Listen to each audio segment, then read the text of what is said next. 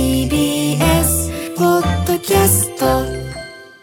時刻は11時16分今日の生活情報はこちらです何が変わるんだっけ今年身近で変わることを抑えておこう。ということで、まあ、関東ではだいぶ末明けまして、もうはい10日ですね、ん砂鉄さん,、ん身の回りで変わること、はいい、ろいろ実はあるんでございます。んということで、あの、ざっくりとなんですけれども、はいこんなこと変わりますよっていうことを放送の中でお伝えしていこうかなと思いまして、今日この話題を選びました。はい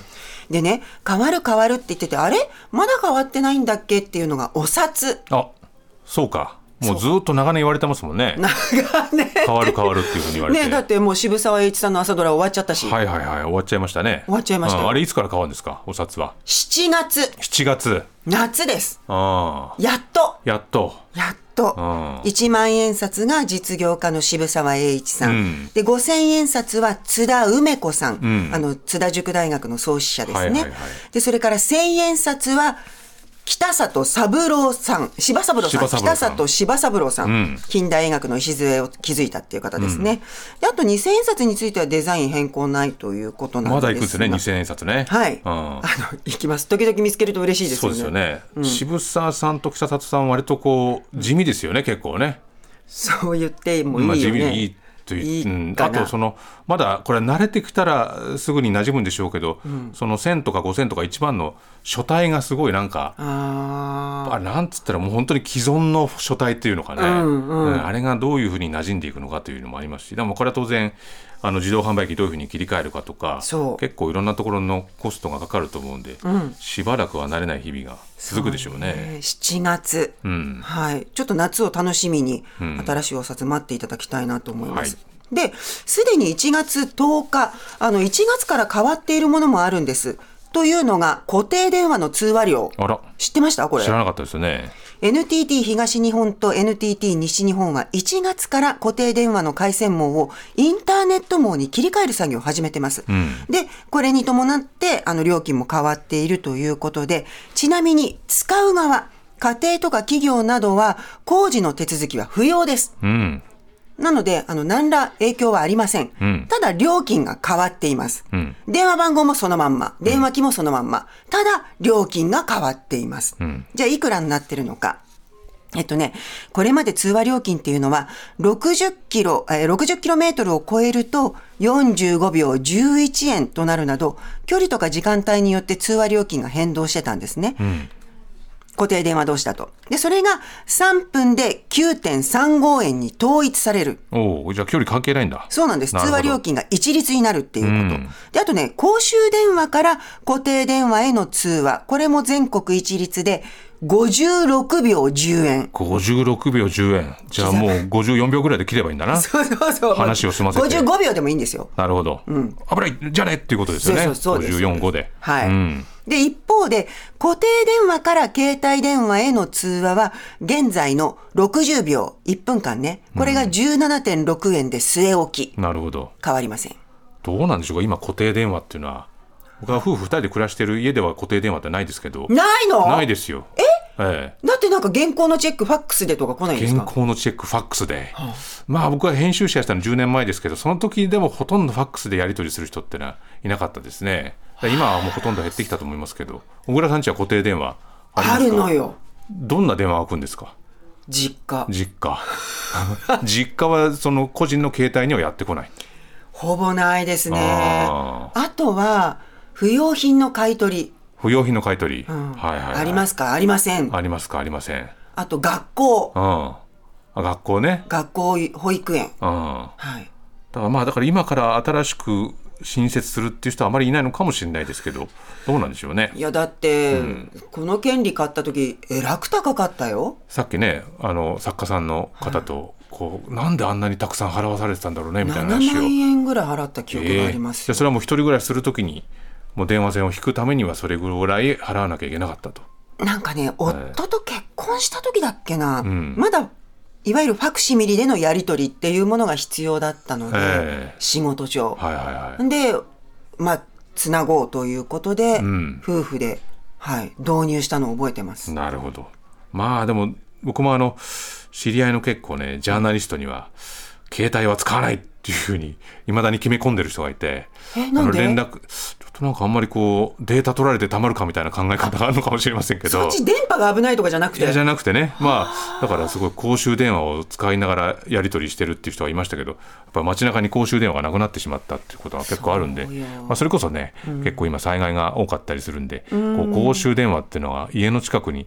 どこにどれぐらいあるのかって確かめてみると意外となかったりするんでね、ちょっと頭に入れておくっていうのもいいかもしれませんけどね。そうですね公衆電話の位置を目で確認して頭に入れておくこと一方で、あともう一個注意点として、はいこの切り替え作業に便乗して、電話機を売りつけるとあからあと作業費の請求とか、詐欺があるかもしれない。いけませんね、これはね。うんあの、だからもう声を大にして言います。作業料かかりません。作業道を書かない。はい。うん電話機の変更もいらない。いらない。電話番号もそのまま。んあなたたちの生活は何も変わらない。ただ椅子にドテンと座ってればいいと。そう。作業は必要ない。そう。うん、これ大事ですねそう変わるとなるとなんかあれじゃああれしなきゃいけないのかなってなるけどそう必要ない必要ない。なので、それにまつわるお話はまず詐欺だと思って、はいあの、引っかからないようにしてくださいねあ。りましたそれからあと1月1日から施行されたのが、改正電子帳簿保存法っていうもの。これ知ってました、ねあの CM 等々でも聞きますよねね企業の経理の方たちはこれがありますのでいろいろ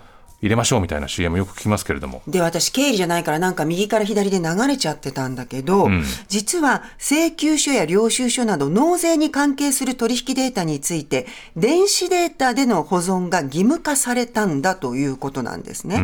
で、これまで電子データをプリントアウトして保存することもできたんだけれども、今後は原本であるこの電子データを保存する必要があるということで、法人個人に関わらず、すべての事業者が対応しなければならないルールなんですって。あら知ってた大変だまあ話は聞いてましたけどね、まあでもこの間のそのインボイス制度にしろこの電子帳簿保存法にしろ、やっぱりかなり膨大なこの事務作業っていうのがね、増えてるんでそれをもう個人であろうが法人法人であろうが、まあ、そのいる人たちの中で対応しなければいけないっていうのはそれはどれくらいのなんていうか逃げてコストとして逃げてってしまってるのかっていうところも考えないといけないと思いますけどね。ねえ、だからちゃんとね、電子データでキックバックとか保存しといてもらわなきゃいけないってことですよね。うん、で、お金のお面、金の面 NISA。ニーサよく聞きますよこれも大きく変わります。はいやってますやってないですね。やってな さそう。何その兄さんやってなさそう っていう、うんやってないですよ、はいやりませんってこう、ええ名札がこう胸元にそうですね貼ってある感じ。うんやってますか小倉さんはやってない。やってない、やってなさそうだねそ れ違わかんなういけ意味どででしょい。やいやいやいやいやでもまあよく聞くようになりましたしね、はい、これは資産形成のための少額投資非課税制度ということで、1月の1日から中身が、中身が大幅に刷新されました。で、これまでは広く投資できる一般、それから投資信託の積み立て投資に絞る積み立て、それから未成年向けのジュニアっていうものがあったんですけれども、新しい NISA では一般と積み立てを引き継ぐ成長投資枠と積み立て投資枠の2つを併用できる。まあ要するに上限が変わるっていうのが一番大きいニュースなのかな。一、人が生涯に投資できる上限が1800万円と大きく増えたというのが一番大きなポイント。うんあのまあ、岸田さんが、岸田政権がこう始まった時に、彼が所得倍増計画っていうふうに言ってたんですけど、いつの間にか資産所得倍増計画っていうことに切り替わってしまって、つまりでもこういったところをまあ強化しようというふうにしてるということなんでしょうけれども、まあ、まあ、いろんな判断ありますけどね、まあ、どうなんだろう、様子見しちゃうけどね、こういうまあものっていうのはねね。、なんか非課税だし、ええ年金に頼らず自分で何とかしてよっていうことなのかなとか、さっきそのまた別のスタッフの方があ「僕ニーサやってますよ」って言った時にすごくもう目がキラキラしてて、でなんかそういう目がキラキラしてる人を見るとあれやっぱ疑わなきゃいけないって思う思うんでなんかなんかデメリットはありますかみたいなことを言ったら「いやデメリットないですよ」みたいなことをキラキラしてたんでね。もごもごは言ってましたよ。あんまりあの、短期的にだとあんまり良くないんですけど、まああー大きな目で見ると右肩上がりでっていう。まあ、そうですね、まあ、そういう目を信じるか信じないかと いうことでしょうけれども、まあ、でも、まあ、あの制度としてはやりやすくなったし、まあ、その限度額上限というのが、まあ、広がっているんで、はいもちろんその、まあ、やるという人もたくさんこれから増えてくるんでしょうけどね。そうそう。まあでも本当に投資するのは自分のお金ですからね。ですねそこは本当疑う人はしっかり考えていただいて、う、うんんやるかやらないか決めるっていうのも大事な分かれ目ですよね。はい、